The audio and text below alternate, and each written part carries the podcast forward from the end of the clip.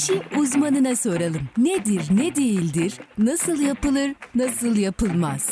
İşin uzmanı her cuma saat 16'da Radyo Radar'da.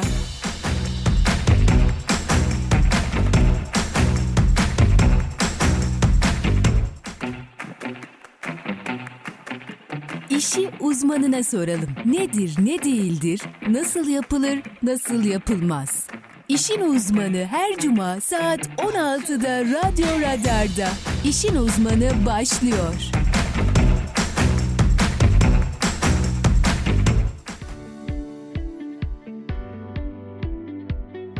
Değerli Radyo Radar dinleyicileri ve Kayser Radar takipçileri, İşin Uzmanı programı ile karşınızdayız. Ben Bilge Nur Ülger.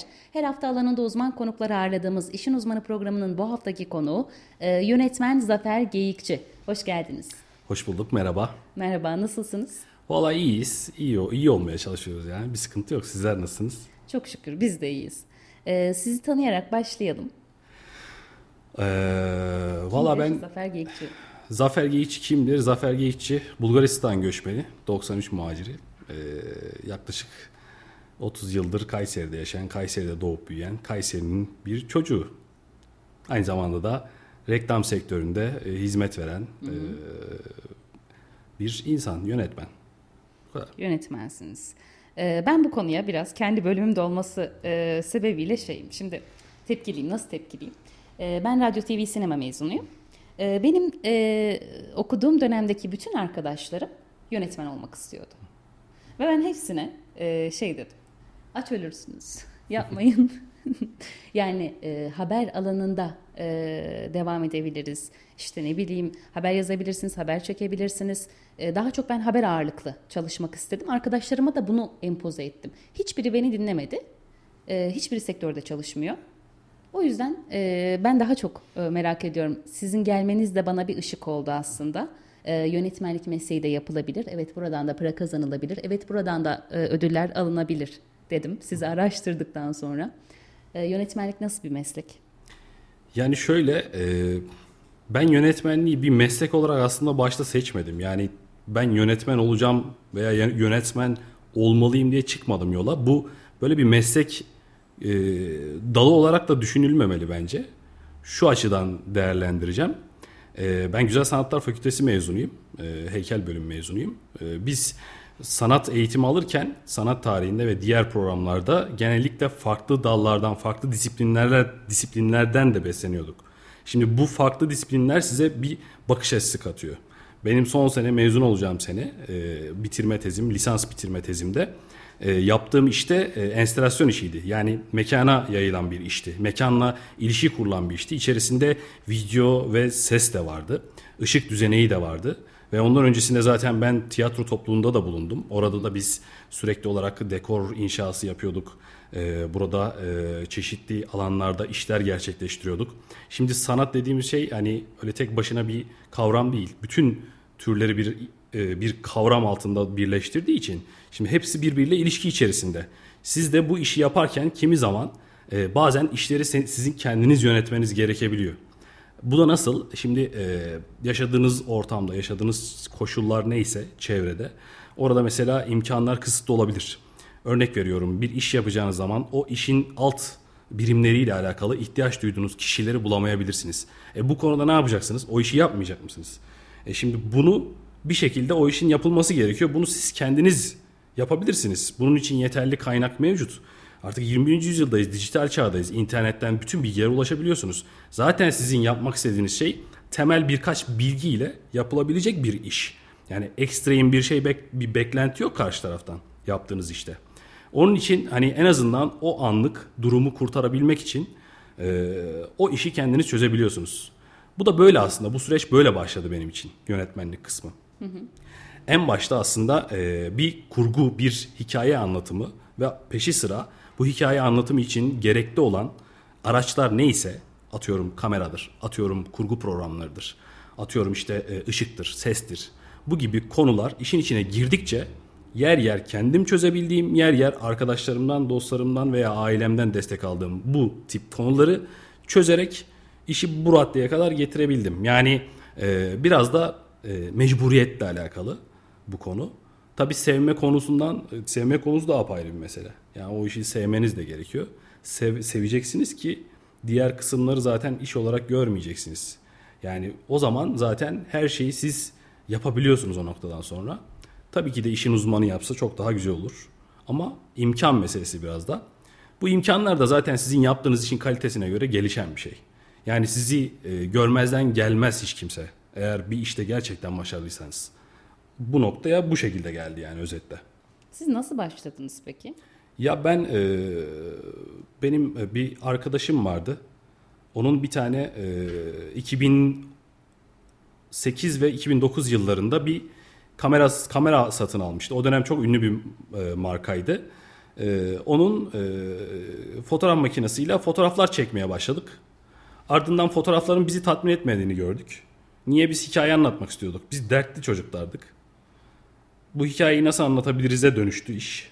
Baktık kameranın da video çekim özelliği var. O dönem zaten yeni yeni fotoğraf makinelerine video çekim özelliği gelmeye başlamıştı.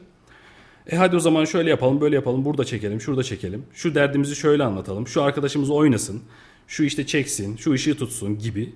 Böyle kendi içimizde bir oyun gibi. Yani hiçbir zaman iş olarak görmedik. Biz bunu biraz daha oyun haline getirdik. Keyif alıyorduk bundan. Bu 5-6 kişilik bir grup. Başlangıcı bir arkadaşım ama 5-6 kişilik bir grup bir arada bir şeyler yapmaya çalışıyorduk. Dertli çocuklar çocuklardık ve derdimizi anlatıyorduk. O şekilde yani. İlk projeniz neydi? Ya o kadar çok e, şey yaptık ki irili ufaklı. İlkini söyleyemem ama böyle aklımda kalan böyle kayda değer ilk işlerimden bir tanesini söyleyeyim. E, Kanun Önünde diye bir e, eserdi. Bir kısa filmdi. Önünde Tiyatrodan da gelince değil mi? Tabii canım tiyatroda zaten biz arka planda e, oyunlar oynuyorduk. Dolantı komedisi üzerine. E, iyi bir yazar var İngiliz bir yazar. Onun oyunlarını oynuyorduk. Orada zaten ayrıyeten e, dramatürji çalışmalar da yapıyorduk. E, bir karakter yaratmak üzerine, işte bir oyun üzerine çeşitli çalışmalar da yapıyorduk. Oradan da sürekli besleniyorduk yani işin teknik tarafında. Aslında bu fikir tiyatrodan mı çıktı? Yani e, bir işi yönetme, bir senaryoyu düzenleme. Bu iş biraz e, tiyatrodan mı kaynaklandı? Tabii en ulaşılabilir kısım tiyatroydu. Burada tiyatro kulüpleri bulmak daha kolaydı. Sinema yapmak, bu işi bu işte ilgilenen insanlar bulmak zordu. Hı hı. Ee, o yüzden tabii biraz tiyatro diyebiliriz. Ama akabinde arkadaşım işte o kamerayı alması, bazı imkanlara sahip olabilmemiz, daha sonra bizi farklı kurumların, kuruluşların desteklemesi bu noktaya getirdi bakış açınızı e, yansıtabileceğiniz bir yer olmuş aslında. Çünkü e, benim okuduğum okulda e, küpe takarak işte farklı bir e, şapka takıp işte e, fular bağlayarak ben yönetmen olacağım vardı. Yani buna da tabii ki hor görmüyorum, e, kötü bakmıyorum. E, insanlar e, önce hayal etmeli. Tabii ki önce hayal etmeli. E, bu şekilde devam edildi fakat e, o dönemki arkadaşlarımın hiçbiri sektörde değil. İşin üzücü tarafı bu. Bence üzücü tarafı bu. Ya bu konuya ben şöyle bakıyorum. Ee, belki de o alanda başarılı olamamışlardır. Ama farklı alanda belki bir kapı açılmıştır. Ya hayat bir süreç ve bu süreçte hayatın sizin önünüze getirdiklerine bakıp en doğru olanı sizin için en doğru olduğunu düşündüğünüz şeyi e, seçmeye çalışıyorsunuz. Ama her şey istediğiniz gibi olmayabilir. Hı hı. Yani e, tabii Hayaller ki de biraz gerçek hayatın şartlarıyla birleşince İstediği tabii, yöne doğru gidemedi. Muhakkak yani biraz tabii ki e, hayal kurarken bir ayağınızın da yere basması çok önemli. Sonuçta bir realite var, bir gerçeklik var. Hani buradan da kopmamak gerekiyor. Ama e, orada başarısız olmuş olmaları farklı alanlarda başarılı olmayacaklar anlamına gelmiyor. Olabilir yani. E, ben de birçok alanda başarısız oldum ve olmaya da devam ediyorum ama sonuç olarak hayat beni buraya getirdi. Bilmiyorum bu alanda bir şeyler yapmaya çalışıyorum. Sağ olsun hani e, Kayseri Radar ailesi, çevremdeki insanlar bu konuda belki de beni başarılı görüyorlar. Ee, ben de başarılı olmak için çalışıyorum. Ama belki de başarısız olacağım bilemiyorum. Ama her zaman hayatta her şekilde hazır olmak lazım. Ben iyi olacağına inanıyorum. Sizin bakış açınız güzel çünkü. Bunu da e, yansıtıyorsunuz. İzledim e, kısa filmlerinizi de. E, ilham aldığınız yönetmen, yapımcı var mı? Yani yapımcı yapımcı kısmı biraz daha işin teknik bir kısmı. Şu an için yapımcılık ileride düşündüğüm bir şey değil. E, ama yönetmen olarak e, Türk yönetmenlerden e, sevdiğim çok yönetmen var Türk yönetmen olarak. Ee, ama hani tabii ki de en saygı duyduğum, en sevdiğim, benim motivasyonumu en çok en yüksek tutan hani belki çok klişe olacak ama Nuri Bilge Ceylan'dır. Çok severim. Yani tabii ki de diğer yönetmenleri de çok severim. Emin Alper'i çok severim. Özcan Alper'i çok severim. Ee, kadın yönetmenlerden de yine Vuslat Saraç- Saraçoğlu'nun, yine Yeşim Ustaoğlu'nun filmlerini çok severim. Geçmiş yönetmenlerden e, e, Metin Eksan'ı çok severim. Yılmaz Güney'i çok severim. E, ama nedense kendime karakter olarak, kişilik olarak, olarak da en yakın gördüğüm, sinema dilinde en yakın bulduğum Nuri Bilge Ceylan'dır. Yabancı yönetmenlerden de çok e, sevdiğim yönetmenler vardır ama en yakın gördüğüm son zamanlarda kendime François Ozon diye bir yönetmendir. Fransız bir yönetmendir. İşlerini çok severim. Psikolojik gerilim üzerine işleri vardır. Edebiyattan besinir. Çok başarılı bir yönetmendir. E, bakış açısı çok iyidir. E, bilmiyorum son dönemlerde en yakın bulduğum, en sevdiğim yönetmenlerden birisi. Ama hani tabii ki de kabaca. Yoksa birçok yönetmen var çok sevdiğim. Ayırt etmek çok zor. Ee, hikaye olarak ne tür hikayeleri tercih ediyorsunuz? Ya da hikayeleştirme kısmı size mi ait? Oturup yazıyor musunuz? Tabii yazarım. Yani e, çoğu yani çoğu zaman yazarım. Yazdığımı zaten çekerim. E, henüz farklı birisinin yazıp da yönettiğim bir iş olmadı. E, biraz daha bu kısmında çünkü e, yaptığım bu işi e, bir nevi bir dert paylaşımı olarak dediğim gibi en başta söylediğim öyle bir durum söz konusu olduğu için bir iletişim dili olarak kullandığım için o yüzden hani daha çok kendi yazdıklarımı yapıyorum ama tabii reklam sektöründe özellikle ajansımızda e, birlikte çalıştığım arkadaşlarım var. Onların da yine başarılı projeleri ol- oluyor, yazıyorlar. Kalemi güçlü olan, iyi yazan arkadaşlarım var. Reklam filmi senaryolarında tabii onların işlerini de e, mümkün mertebe iyi bir şekilde aktarmaya çalışırım. E, hikaye olarak da genellikle böyle e, salt gerçeklik üzerinden ilerlemeye gayret gösteririm. O, onu severim yani daha doğrusu. Yani e, sosyopolitik ortamları, o ekonomik koşulları, insanların içinde bulundukları o psikolojik durumları incelemeyi, Gerçeğimiz. tabii bunları incelemeyi, iz, e, irdelemeyi çok severim. Tabii e, bunu yaparken de dikkat ettiğim en önemli şey de şudur. Herkesin gündelik hayatta karşılaştığı ama görmezden geldiği şeyleri ele alırım. Bu çok güzelmiş. Ee, şimdi proje seçerken e, demeyelim.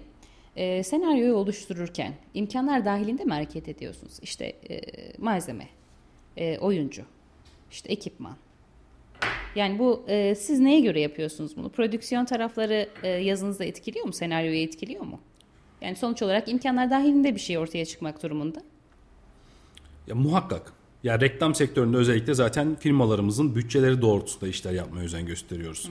Sonuç olarak e, onların verdiği bütçe o işin e, çıkmasındaki en önemli etken. Çünkü her birimin kendine özel e, bir iş gücü ve o iş gücünün karşında bir bütçesi var. Bu bütçelerin üzerine çıktığınız zaman e, firma bunu karşılamayabiliyor. Çok normal. Olabilir. Herkesin reklam ayırdığı bütçe farklıdır. Ama sinema tarafında mümkün mertebe o bütçe kısmına e, takılmamaya özen gösteriyorum ama yine de tabii dikkat ediyorum. Çünkü niye? Bir yine söylediğim gibi bir gerçek bir görüntü var karşımızda. O realiteden kopmamak gerekiyor.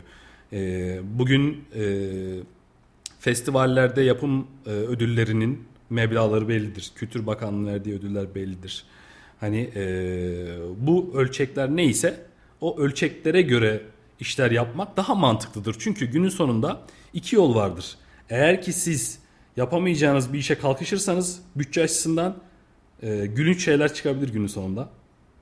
Çünkü e, ciddi manada e, bir bütçe gerektiren ortaya durumlar çıkabilir. Siz e, çok uçar kaçarsanız, hayalperest davranırsanız. Evet. Bu yoldan sıyrılır da eğer ikinci yola girerseniz daha gerçekçi, daha doğru adımlar atarsınız. Daha bu, bu işte şöyle bir dezavantaj yaratıyor. Bir yandan aslında sizin fikirlerinizi baltalıyor. İyi bir şey değil. Aslında yapabileceğiniz çok daha iyi şeyler var iken kısıtlanabiliyorsunuz. Bu kötü bir şey, kötü tarafı.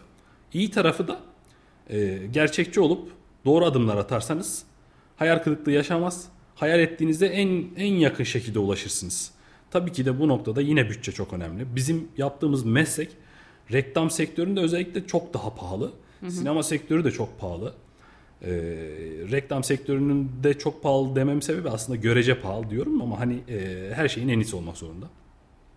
Çünkü arka planda satılması gereken bir ürün vardır. evet. E, o yüzden hani tabii ki de dikkat ettiğimiz en önemli husus bütçedir. Sonra da ekibin durumudur. Elinizdeki ekip, ekipman. Hani onların potansiyeli. Örnek veriyorum sizin altınızda e, kaliteli bir araba var. Onun e, maksimum ulaşabileceği hız bellidir. O hızın üstüne çıkamazsınız. Performansı odur. Onun üstüne çıkmaya çalışmazsınız. Evet. Eldekiyle idare ederiz. Tabii. Ee, şimdi ben de hiç unutmuyorum. Ee, dönem sonu projelerimizde arkadaşlarımız hep şehir dışına gidiyor. Biz de mesela şey Adana'ya gitmiştik. Ee, asamblaj sanatı yapan e, bir hanımefendiyi çektik. Evet. Yalnız e, oradaki grup arkadaşlarının her biri işte Kırmızı Kadın çektiler, ödül aldılar, izlemişsinizdir. Evet. E, böyle farklı farklı projeler, farklı farklı insanlar, farklı insanı çekmeye gidiyorlar zaten bulunmuş, bilinmiş, işte habere konu olmuş bir insanın hayatını, oradaki durumunu işte kısa bir e, dramayla vermeye çalışıyorlar bir şekilde. E, bir grup, e, içlerinden bir tanesi, e, bizim okulu biliyorsunuz iletişim fakültesi, işte devamında TOKİ'ler. Oradan gidip gelirken bir inşaat ustasının sesi geliyor. E, ama şey kısa filmi hatırlamıyorum, ismini de hatırlamıyorum. O inşaat ustasının onların bir günlük yaşantısını çekiyor. Ödül de alıyor. Ee, iyi de bir not alıyor ve bu şekilde geçiyor. Şimdi bu aslında tam olarak bakış açısı. Görmediklerimiz. Baktıklarımız ama görmediklerimiz. Biz garip bir şey arıyoruz. Niye? Çünkü renkli olsun. Ya işte e, yansırken e, sizde bir şey uyandırsın. Aa bak böyle insanlar da var. Biz garip bir şey ararken o sıradan inşaat ustalarının bir günlük yaşantısını çekti. Hı hı. Yani bakış açısı burada çok önemli. Muhakkak. Ya e, bunu o belgeselde özür dilerim kısa film değildi. Yani e, geçenlerde ben de bir belgesel seyrettim. E, bu belgeselde e, bir biyolog e, Katmandu'da bir dağ var. Bu dağ hiçbir zaman daha önce biyologlar tarafından o dağa ulaşılamamış. Hı hı. Ve oradaki canlılar keşfedilememiş. Onun üzerine çalışmalar yapılamamış. Bu biyolog 3 tane dünyaca ünlü dağcıyla birlikte bir projeye atılıyor. Bu projede de o dağ dağcılar tırmanıyorlar.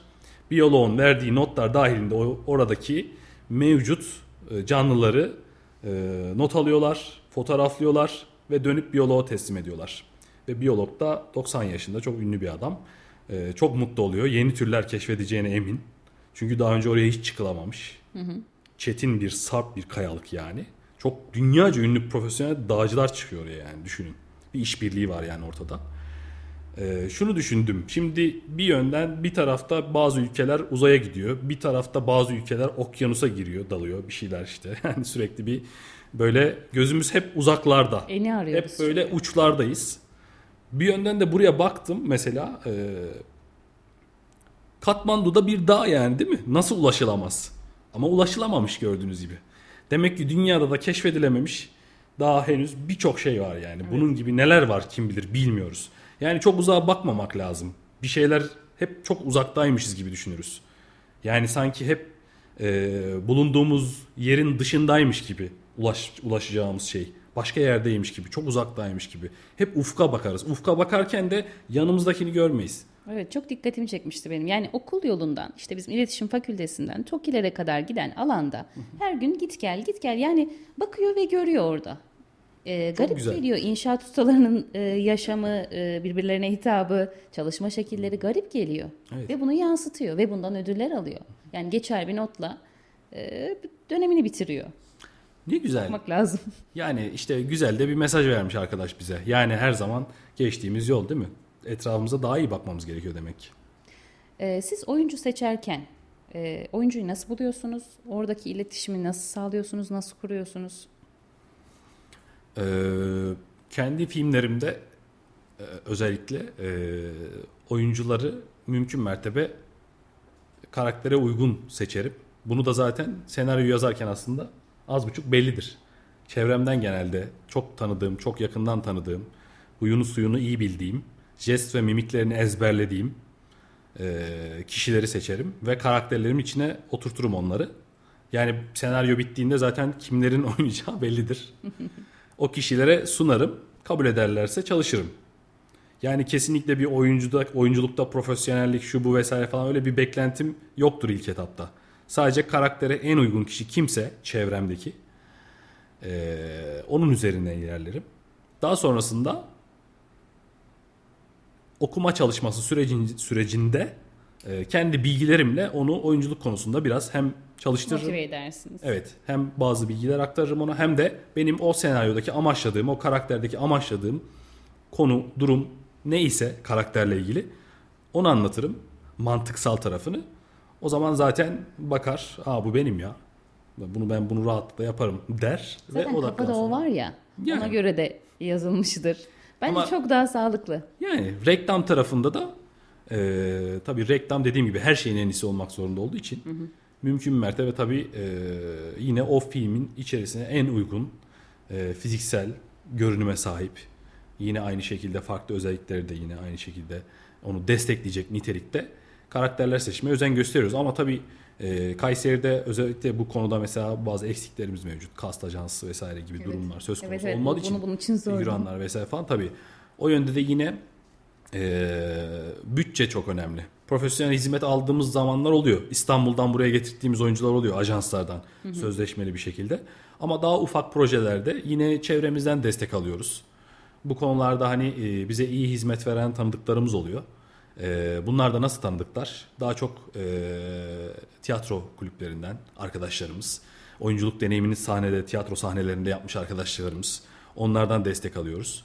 E, o şekilde yani çözmeye çalışıyoruz. Ama çok e, özel durumlar olduğunda direkt İstanbul'dan buraya veyahut da biz İstanbul'a gidiyoruz. Birkaç projemiz için de gittik. Öyle durumlar oluyor. Ee, söylediğim gibi yani direkt bütçe endeksli bir şey. Ee, bu şekilde ilerliyor. Ee, şimdi bir duyguyu, e, bir sahneyi görselleştirmek zordur. Karşı tarafa vermek işte. Ee, bunu ışıkla yaparsınız, renkle yaparsınız, eşya ile yaparsınız. İşte bir kırık camın verdiği duygu ya da karşıya verdiği e, o his bile ayrıdır. Ee, siz e, temayı, e, içinizdeki duyguyu karşı tarafa görselleştirmeyi nasıl yapıyorsunuz? Yani bir sahne çekilecek. Yazıldı bir senaryo. Yani neyi vereceksiniz karşıdaki? e, biz hmm, olalım. Ya şimdi şöyle bunun bir teknik tarafı var. Ee, direkt olarak insan psikolojisine dokunduğunuz tarafı. Bu işin teknik tarafı da zaten e, sinemanın da, reklamın da, yine diğer kısımlarda da işin profesyonelleri tarafından belirlenmiş teknik meseleler bunlar. Örnek veriyorum.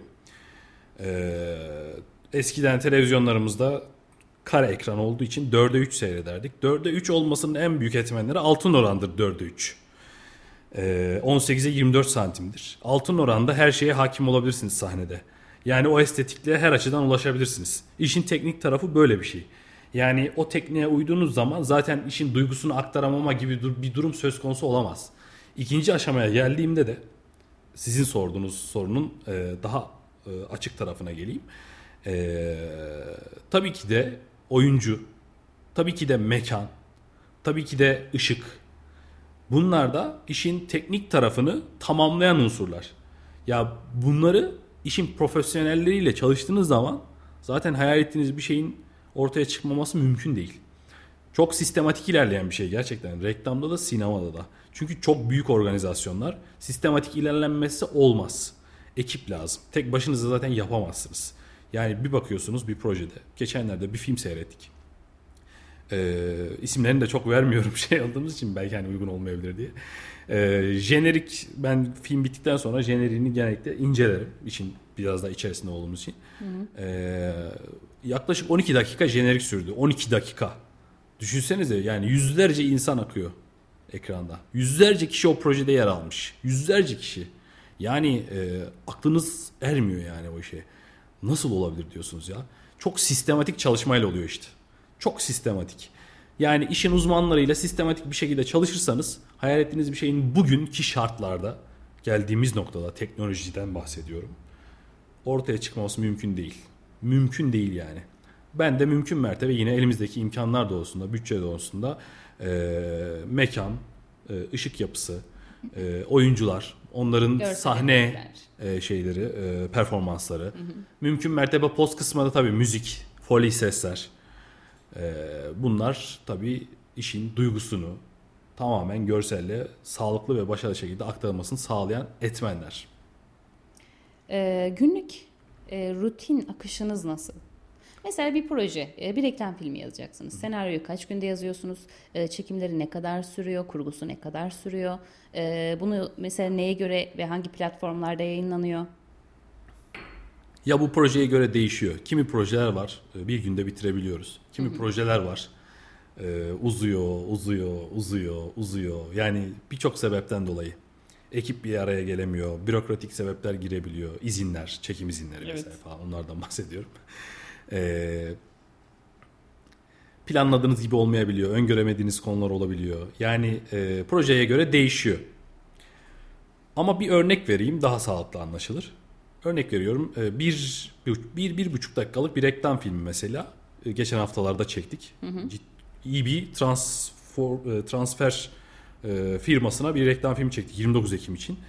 E, senaryo bize aslında biraz daha hazır gelmişti. Bir e, oranın içeris- içeriden birisi firmanın içinden birisi yazmış. Çok da güzel bir senaryoydu.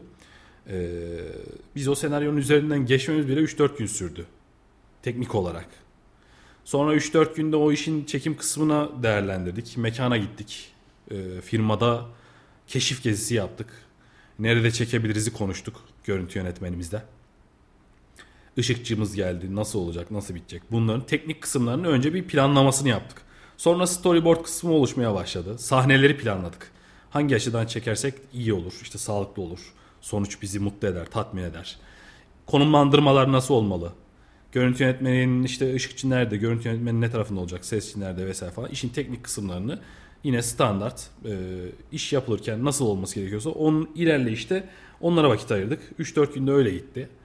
Ama bunları firesiz yapıyoruz. Biraz da vaktimiz kısıtlıydı. Bir, bir buçuk hafta gibi bir süreçte projeyi çıkarttık. Post kısmı da yine 3-4 gün sürdü. Ama yani bahsettiğim şey sabahtan akşama kadar süren bir evre.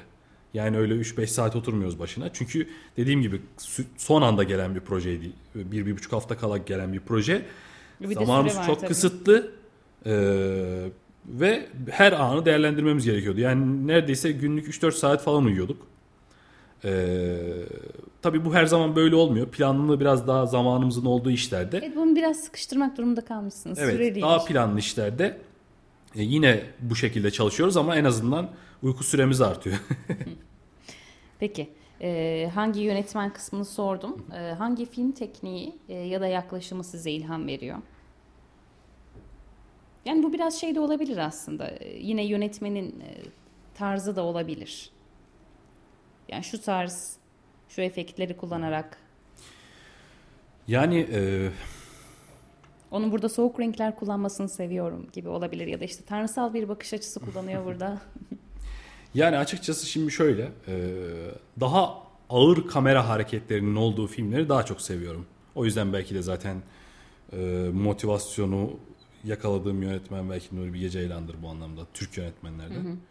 Daha Ee, ağır sahneler, daha, daha ağır kamera sahneler. hareketlerinin olduğu tabi tabi daha mavi tonların dediğiniz gibi sizin de soğuk tonların olduğu Ee, çünkü ağır kamera hareketleri biraz daha o sahnedeki ayrıntıları daha iyi incelememize ve e, daha iyi özümseyip anlayabilmemize yardımcı oluyor. O uzun hep böyle dalga geçilen üzerinden çakalar yapılan uzun sahnelerin aslında e, benim için yarattığı anlam bu. Çünkü hayatta böyledir. E, yavaşlarsanız görmeye başlarsınız. Hızlanırsanız kaçmaya başlar sahneler. Çünkü neden? Mesela az önceki e, işçi kardeşlerimizi çeken arkadaşımız inşaat işçisini. Yavaşladığında görmüştür o hikayeyi. Hayatın akışına girdiğimizde mesela hızlanıyoruz. Sürekli bir yerlere yetişme çabamız var. Yetişmeye çalıştığımızda günün nasıl geçtiğini anlamıyoruz. Ve bir gün geliyor diyoruz ki ya "Aa, şu kadar zaman geçmiş, şu yaşıma gelmişim. Hayat nasıl bu zaman buraya kadar geldi? Nasıl bu kadar hızlı geçti zaman anlamadık diyoruz. Çünkü bir duyguyu tam manasıyla tüketmeden öbürüne atlıyoruz. Evet. Bu ne olursa olsun. Tam tüketmeden. Tüketemediğimiz zaman da yarım kalmışlık hissi yaşanıyor. Bu yarımlık hissi birleştiği zaman o zincirleme etki sizin hayatta yaşadıklarınızdan hiçbir şey anlamamanıza neden oluyor. O yüzden yavaşladığınız zaman görmeye başlarsınız. Yavaşlarsanız manzarayı da görürsünüz. Hikayeyi de daha iyi anlarsınız. O yüzden ağır kamera hareketleri yavaşlık her zaman daha çok tercih ettiğim bir şey. Yer yer dinamizmi arttırmak için tabii ki de görsel efektlerden, sıra dışı geçişlerden tabii hoşuma gidiyor o tip. Mesela François Ozon'un da mesela e, o tip flashbackleri vardır.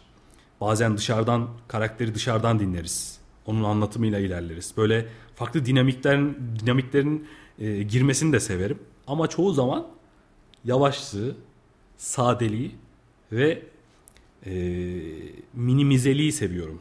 Öyle söyleyeyim. Bizim derslerimizde de aynı şey olurdu işte. Nuri Bilge Ceylan filmlerini oturup 3 e, saat izleyeceğiz. Yalnız 3 saat şöyle izleyeceğiz.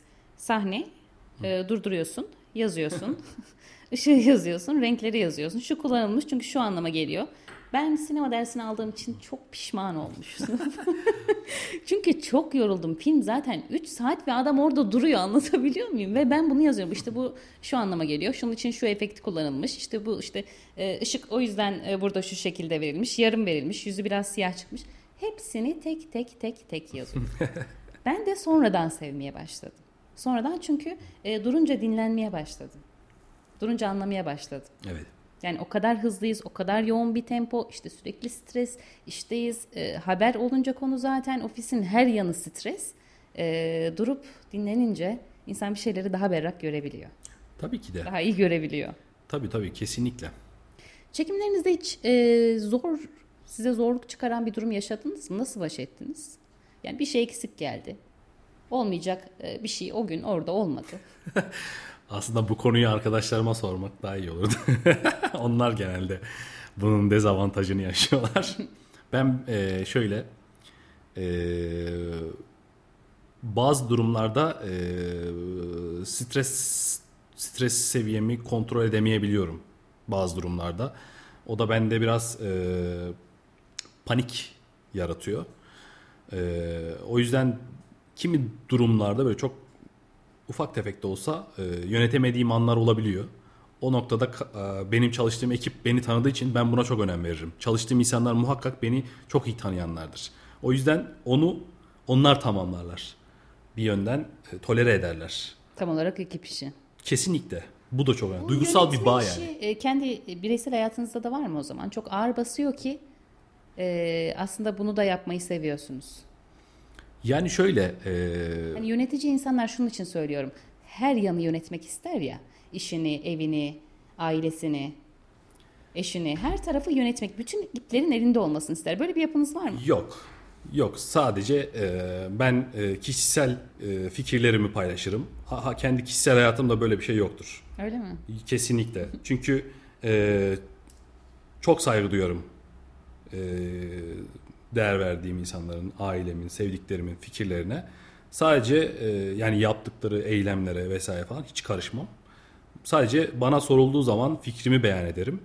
E, yer yer müdahale etmem gerektiği zaman e, yani öyle bir durum söz konusu olursa e, müdahalemi e, yapmaya çalışırım ama yine de zorlamam. Çünkü insanız. Bazen e, kimi durumları daha iyi idrak edebilmek için yaşamamız gerekebiliyor.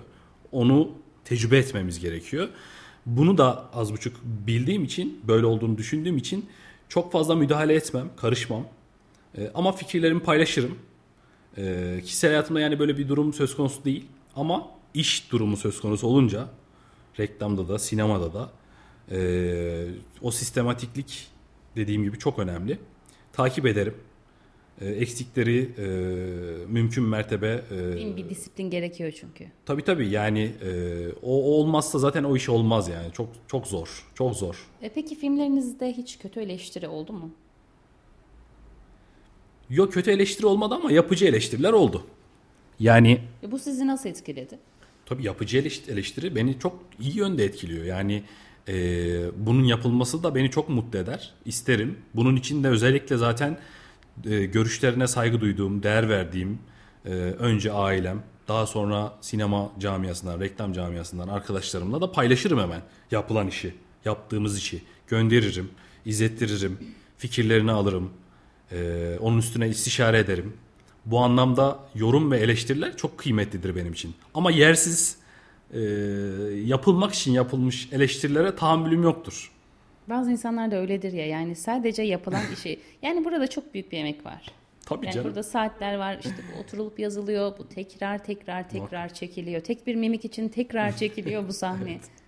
Ve bunu e, ışıktan anlamayan, temadan anlamayan yani karşınızdaki biri eleştirince de insan ister istemez Tabii Gerilir. muhakkak üslup bu konuda tabii çok önemli.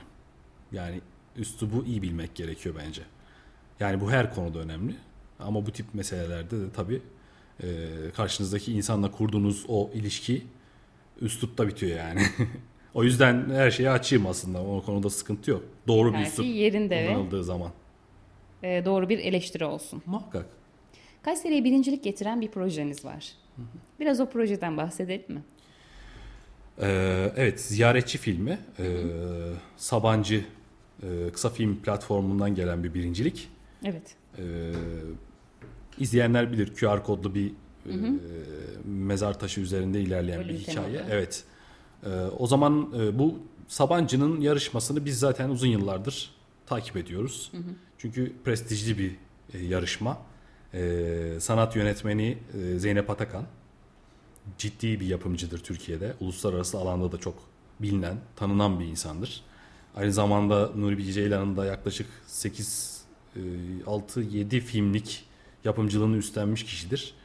E, Sanat yönetmenliğinde Zeynep Atakan'ın bulunduğu, yine çok değerli isimlerin workshoplar süresince 3 gün boyunca e, Dedeman Otel'de e, ağırlanıp workshopların e, oradaki finalist yönetmenlerle workshoplar gerçekleştirildiği bir yarışmaydı. Biz de bundan istifade etmek, etmek istiyorduk. Bunun için özellikle takip ettiğimiz bir yarışmaydı. Onun için de bir de temalı olduğu için bizim dönemimizdeki teması da e, değişen dünyada değişen mesleklerdi. E, bu temaya uygun maksimum jenerik dahil 5 dakika şartı var filmde. Evet. Kısa filmler isteniyor. Bu temaya uygun o filmi çektik. Senaryosunu da yine ben yazdım. Ee, çıkış noktası üniversite dönemindeki e, bir e, takip ettiğim sanatçıyla alakalıydı. Ee, 2014 yılında henüz QR kodlar Türkiye'de yoktu. İlaç sektöründe kullanılıyordu o QR kodlar. Ee, işlemlerin daha hızlı ve kolay yapılabilmesi için tıp sektöründe kullanılmaya başlayan bir şey. Ee, o dönemde de yine İtalyan bir sanatçı bununla ilgili bir çalışma yapmıştı. Çok başarılı bir çalışmaydı. Kesilen bir ağacın kovuğuna yaklaşık 100'e yakın QR kod çakıyor çiviyle. O QR kodları okuttuğunuz zaman dünyaca ünlü edebi eserlere ulaşıyorsunuz. Kitap halinde. Yani o da farklıymış. Ama Kayseri için de farklı bir durum oldu. Tabii Siz şimdi Kayseri'ye ödül getirdiniz bir yerde. Tabii bu ödül bu e, 6 sene boyunca yapılan bu yarışma çoğunlukla İstanbul ve Ankara'ya gitti ödüller. Hani oralarda tabii biliyorsunuz imkanlar, Evet. e, çevre koşulları daha uygun, daha iyi ve bu tip noktalarda da işte insanlar şunu düşünüyor. E, umutsuzluğa kapılıyoruz biz yeni nesil genç yönetmenler. Ya bu iş burada yapılmaz mı? Yani illa buralarda mı olmak gerekiyor? Bunun aslında biraz da cevabı olmuş oldu bu ödül. Demek ki burada da yapılabiliyor. Evet. Daha iyileri yapılabilir mi? Muhakkak. Bunun gibi çok örnek var. Türkiye'den çıkan çok iyi sanatçılar var yani. Ee, çok Her farklı şehirden. tabii imkanları kısıtlı şehirlerden, ee, imkanları kısıtlı ailelerden, imkanları çok minimize olmuş ortamlardan çıkıp dünyaya adını duyurmuş pek çok sanatçı sayabilirim şu anda ben size. Bu mesele bence tam olarak ne kadar çok istemenizle alakalı bir şey bu. Bir şeyi. Bir şey istiyorsanız e, gerçekten nerede olduğunuz da önemli değil. Bir noktada önemli. Tabii ki de sizi iyi yönde etkileyecek çevrenizde insanların olması, ortamların ve koşulların o anlamda iyi olması muhakkak ki iyi. Ama e, olmadığı zaman yapılmayacak diye de bir şey yok. Biz aslında biraz da bunu da göstermiş olduk ajans olarak. Ee, bu açıdan bizi çok mutlu eden bir proje. 2022 yılında aldığımız bir ödüldü. Ee, devamı da yapılıyor Sabancı'nın e, yarışmanın devamı da geliyor. Güzel projeler de çıkıyor. Ee, ama Kayseri'ye gelmesi tabii bizi mutlu etti ödülün yani. Biz de çok mutlu etti. Ben sizi e, tebrik ediyorum. Kayseri adına da teşekkür ederim. E, bir reklam arası verelim sonra devam edelim. Değerli Radyo Radar dinleyicileri ve Kayseri Radar takipçileri programımıza kısa bir ara vereceğiz. Aranın ardından buradayız. Yayın tekrarı.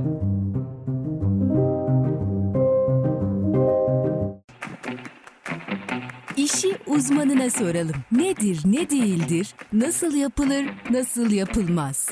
İşin uzmanı her cuma saat 16'da Radyo Radar'da.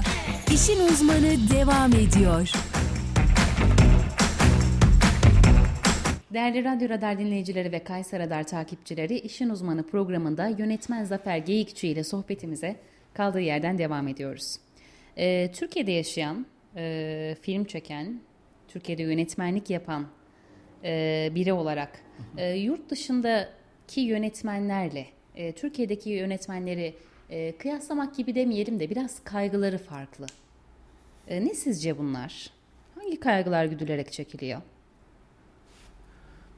Yani e, bütçedir muhtemelen. Değil mi? başka başka bir kaygı olacağını düşünmüyorum. Yurt dışındaki fonlar biraz daha e,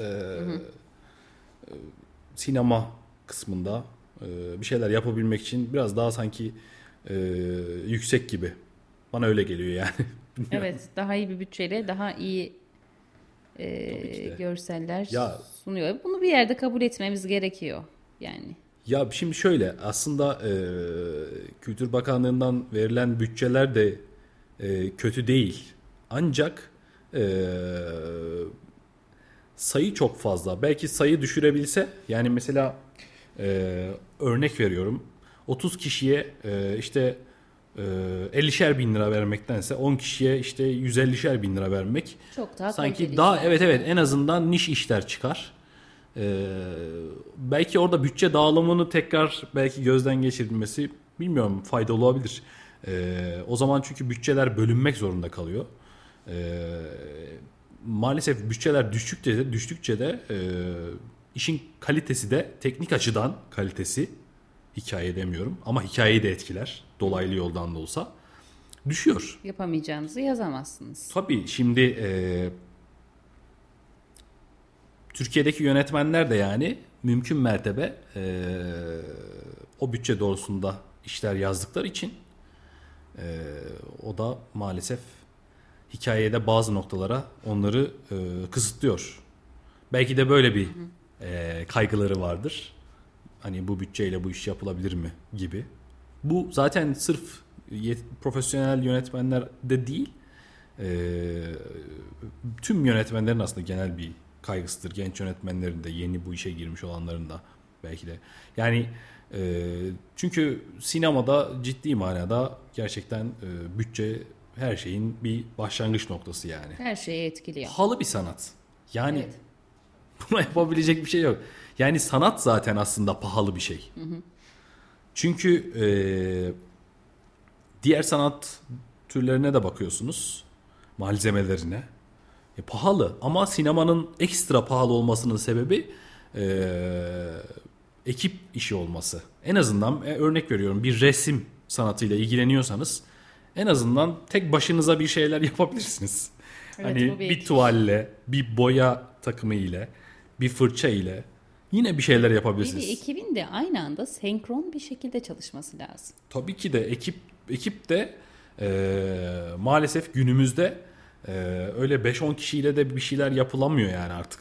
Yani çok fazla e, endüstriyel alan var.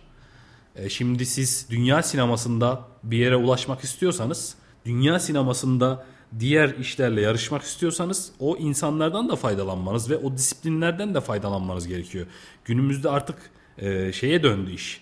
Mesela e, yapay zeka konusu da artık yavaş yavaş girmeye başladı. E, son rek- örnek veriyor reklam kısmında özellikle örnek verecek olursam yapay zekadan destek alınarak Atatürk'ün sesini falan e, canlandırdılar. Evet. Atatürk'ün sözlerini e, yapay zeka desteğiyle e, Atatürk'e tekrardan e, seslendirme seslendirme yaptırdılar. E, bu da bir disiplin. Ondan anlayan insanlar şimdi e, artık ihtiyaç var. O insanlara ihtiyaç var. E, yine de arka planda e, diğer ekibe de ihtiyaç var. E, ne oldu? Yavaş yavaş kişi sayısı artmaya başladı. E, bu sefer endüstrinin farklı alanları çıkmaya başladıkça sayı gittikçe artmaya devam edecek. E, sinemada şimdi çıktığı günden itibaren dünyanın en iyi propaganda araçlarından birisi.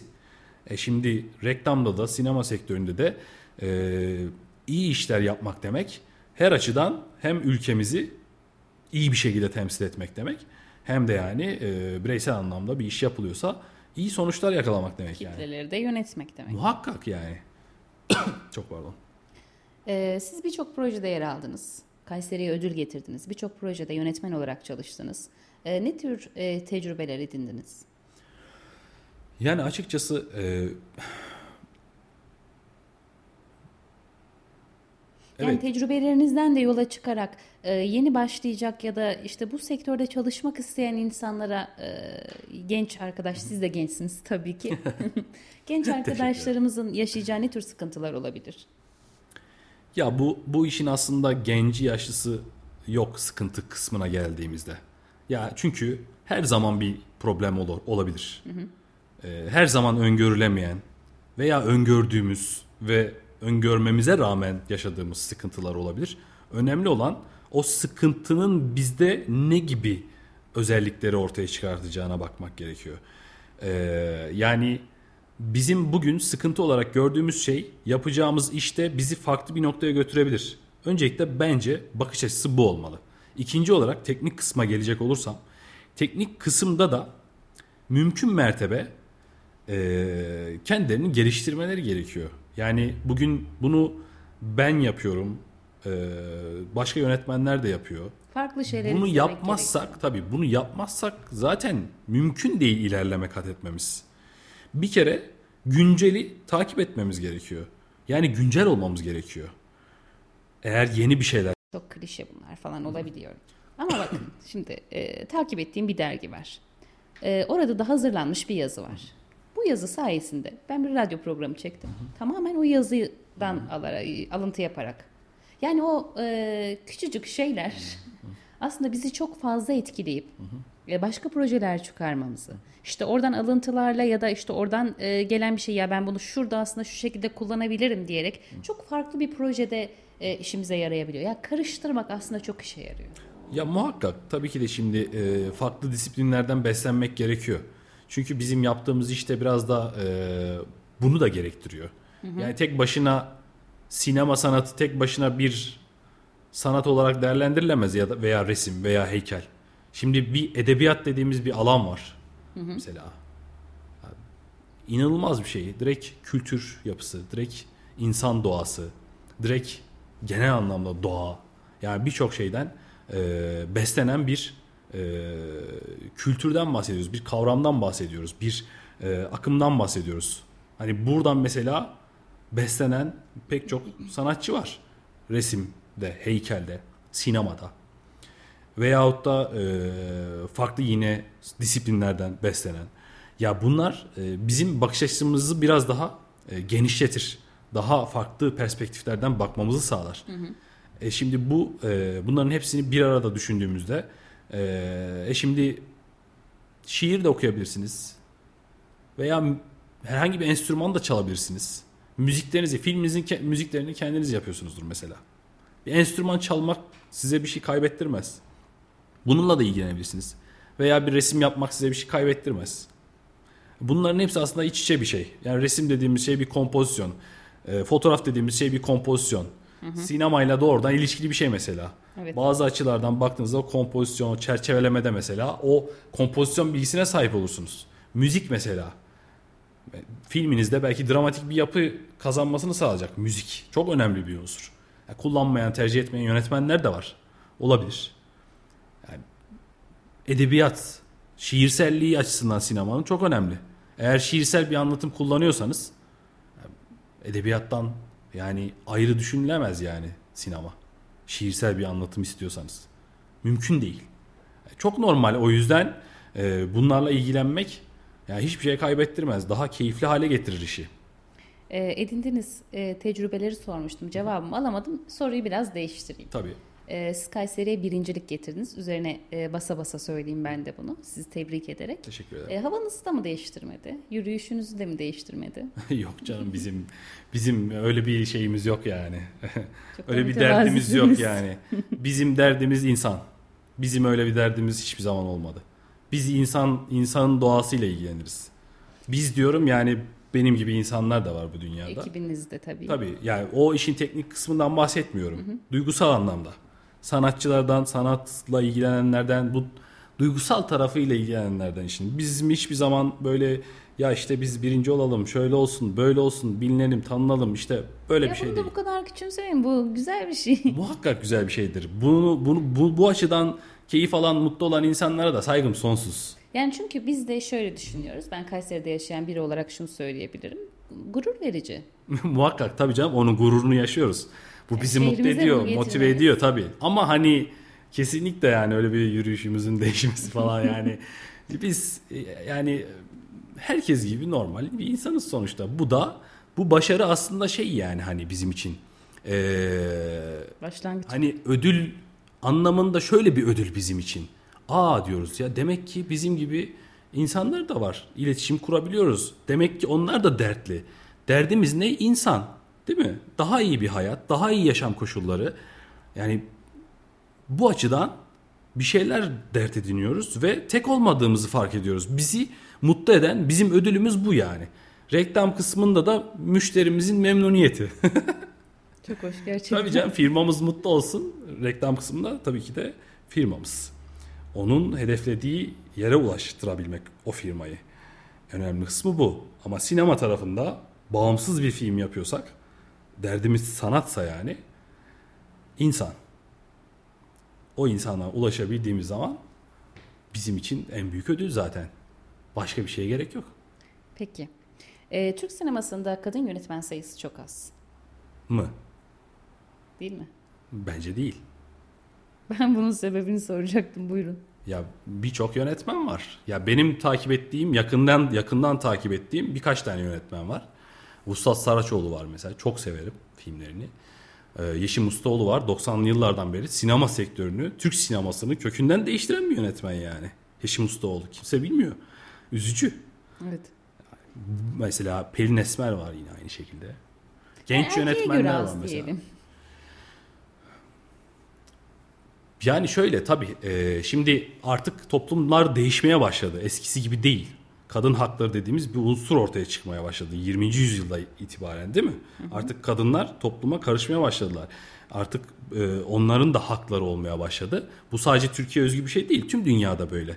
Yavaş yavaş artık toplumun içerisine e, kadınlar e, empoze olmaya başladığı için yani kimi ülkelerde tabii daha yavaş, kimilerinde daha hızlı. Türkiye'de belki daha yavaş olabilir ama bu demek değil ki kadınlar yönet yani kadın yönetmen sayısı az ne bileyim ya da kadın ressam sayısı az. Çok ama tabii ki de biraz daha arka planda e, kalıyorlar.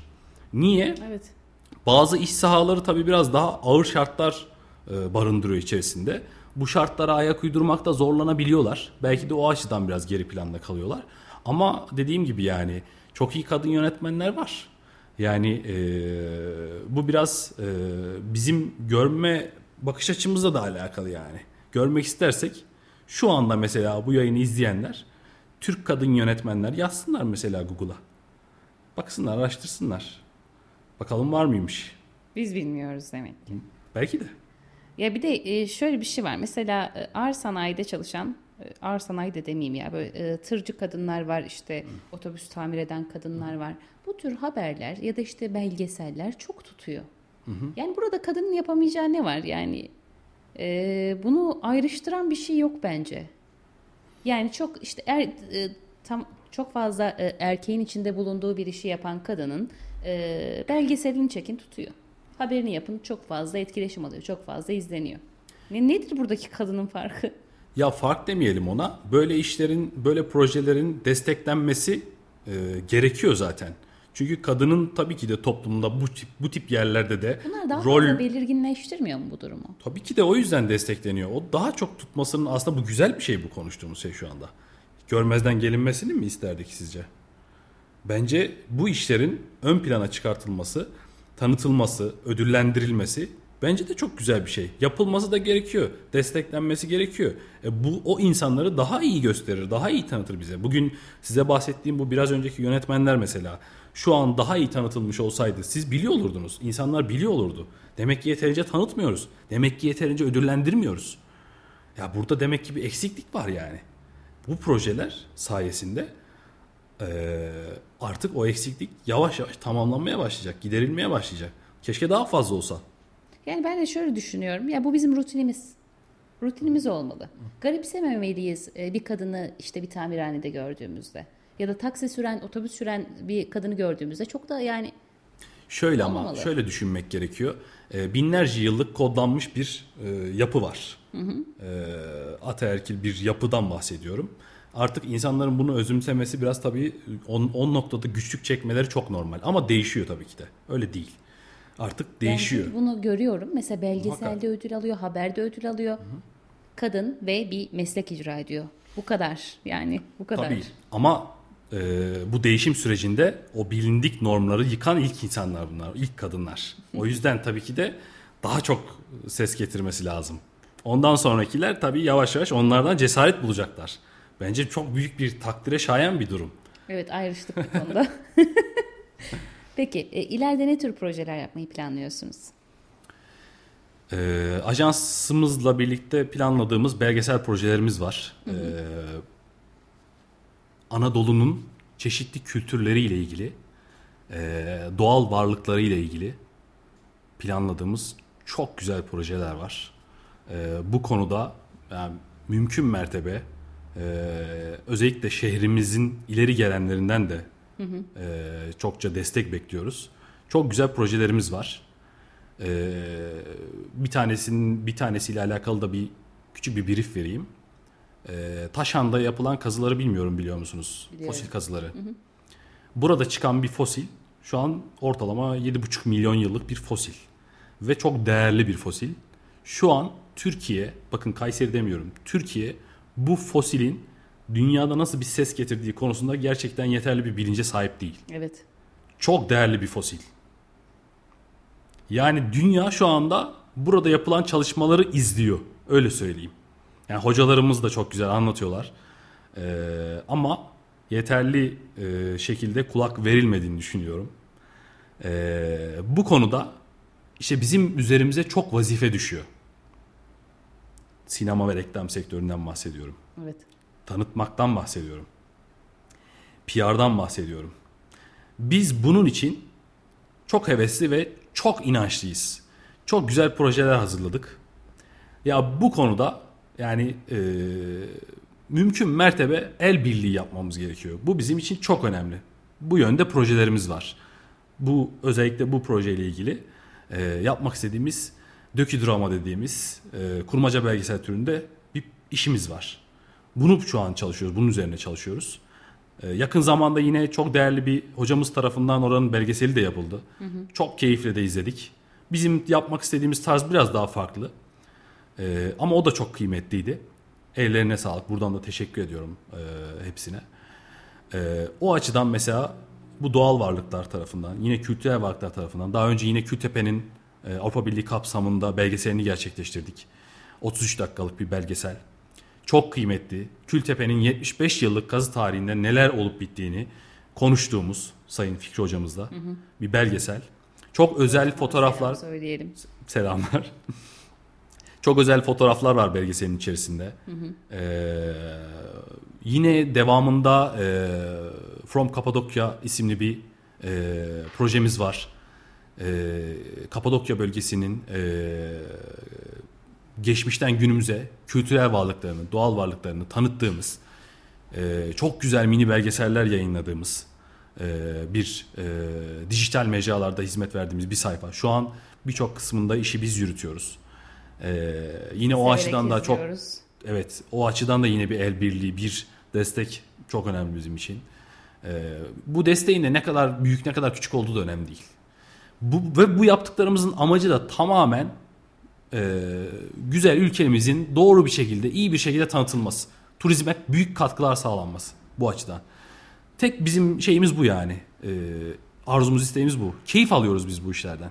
Reklam tarafında böyle. Sinema tarafında da tabii uzun metrajlı güzel işler planlıyoruz. Çok güzel işler yapıyorsunuz. Bakalım. Elinize sağlık. Teşekkür ederiz. Ee, peki e, son sorum. Ee, bu bir de şey sorum. Ee, çağırdığım her konuğuma sorduğum soru. Ee, sektörde unutamadığınız bir anınız var mı?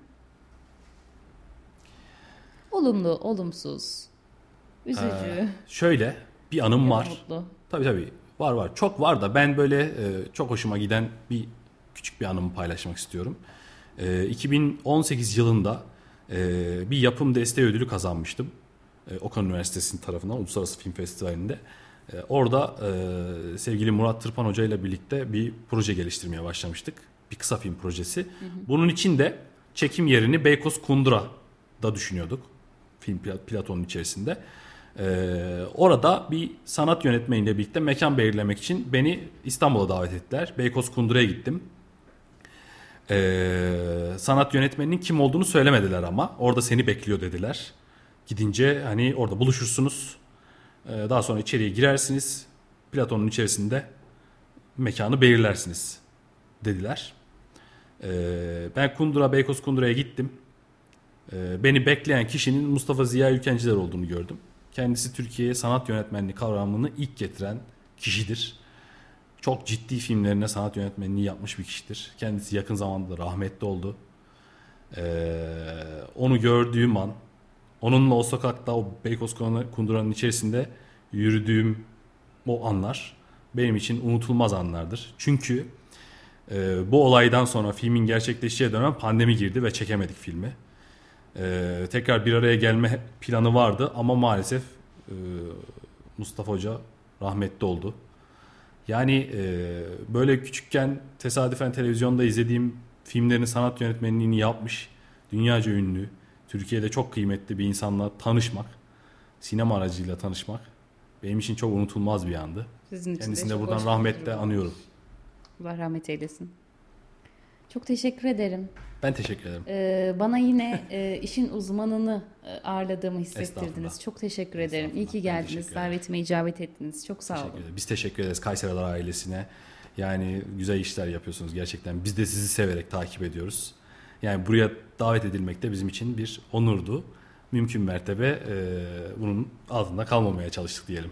Çok teşekkür ederim. Biz de aynı Biz şekilde. Blueport ailesine, Zafer Bey'e e, çok teşekkür ediyoruz.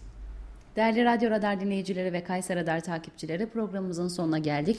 E, yönetmen Zafer Geyikli'yi ağırladık. E, bir sonraki hafta tekrar görüşmek dileğiyle. Tüm ekip arkadaşlarım adına hoşçakalın. İşi uzmanına soralım. Nedir, ne değildir, nasıl yapılır, nasıl yapılmaz? İşin uzmanı her cuma saat 16'da Radyo Radar'da. İşin uzmanı sona erdi.